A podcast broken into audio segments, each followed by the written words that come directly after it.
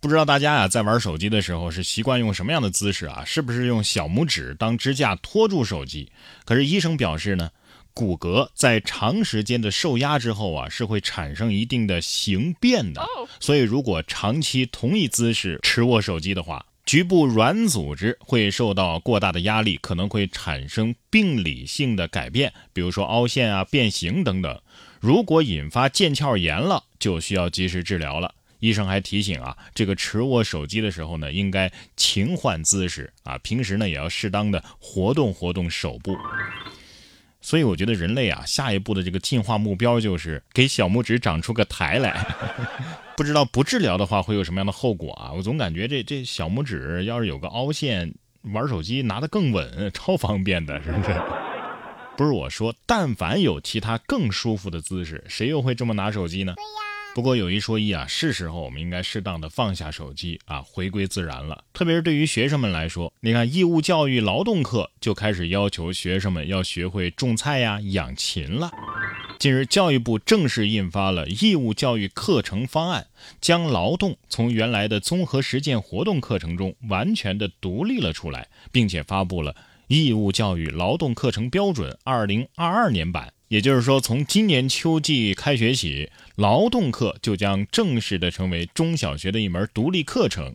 对于新方案的这一变化呀，不少七零后、八零后的网友都直呼：“哎呀，多年前的劳动课如今又回来了。”其中，对于小学三到四年级的学生，教育部要求要选择当地的一到两种常见的蔬菜啊，比如大白菜呀、西红柿啊、黄瓜呀等进行种植，或者是根据区域的相关规定，合法合规的选择一到两种家禽啊，比如说鸡呀、鸭呀进行饲养，体验蔬菜。菜种植家禽饲养的一般过程与方法，挺好挺好。要是这样的话，八零后的爸爸妈妈们有福了啊！前半生有爸妈做饭，后半生呢有孩子做饭，是吧？就怕呀，又要家长拍视频啊，最后呢变成家长的作业。其实只要是能在学校里都全部完成啊，让他们挖隧道，家长都没意见。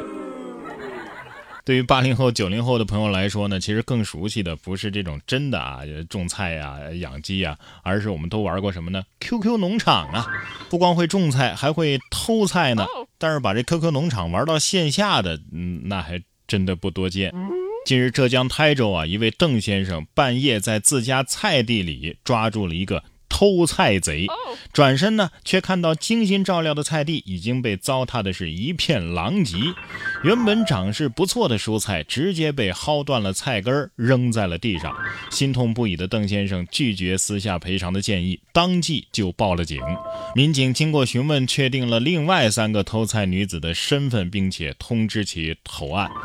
四名女子都承认自己是半夜啊开着保时捷来到菜地里疯狂的薅菜，称就是想找点刺激。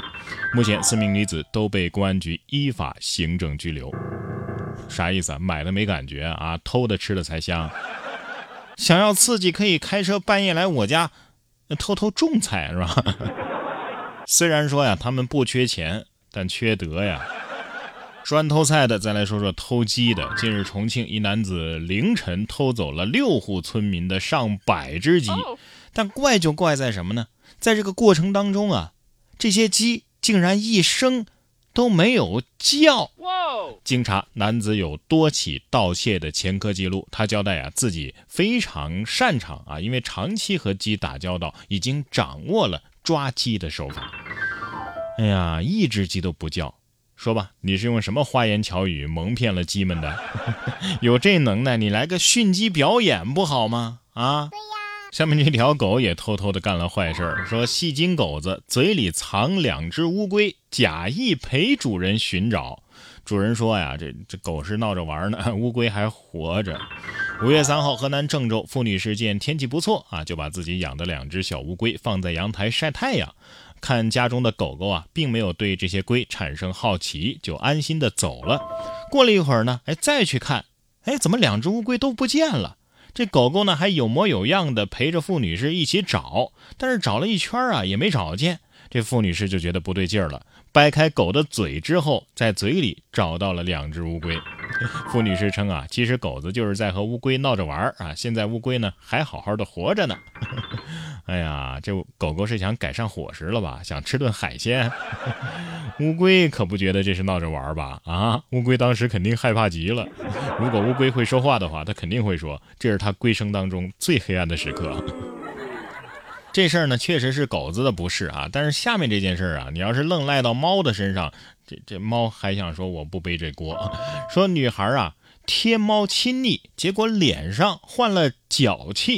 据报道，近日在广西的南宁，二十岁出头的小林，近段时间呢，脸上不停的冒红色的小痘痘，还异常瘙痒。到医院就诊之后才知道啊，他这脸上呢，呃，患的是脚气。医生分析啊，这可能是和小林家养的猫有关啊。为什么呢？因为这小猫啊，喜欢蹲在小林的脚边儿。而小林呢，又经常抱着小猫贴脸亲昵，所以呢，脚气就从脚传染到了其他部位。原来是小林自己的脚气染上的啊！那猫咪只是一只搬运工啊，猫咪能有什么坏心思啊？是不是？它只是想跟你贴一贴呀，是吧？所以说，不要贴贴，不要贴贴，贴贴就是密接。说完猫和狗，我们再来看看这只乌鸦啊，也挺懂礼尚往来。说家住维吉尼亚州的一位网友啊，曾经出于乐趣给家附近的乌鸦喂了一些花生啊，没想到之后没过多久啊。而对方呢，就拖家带口的过来吃了。不过聪明的乌鸦们啊，也不是白吃白喝啊。总之呢，每次上门啊，都会带上自己精心挑选的一些小礼物。一开始呢，有什么汽水罐的拉环啊，有这个纽扣啊，还有陶瓷片后来呢，还有羽毛啊，甚至是欧洲的硬币这种稀缺货。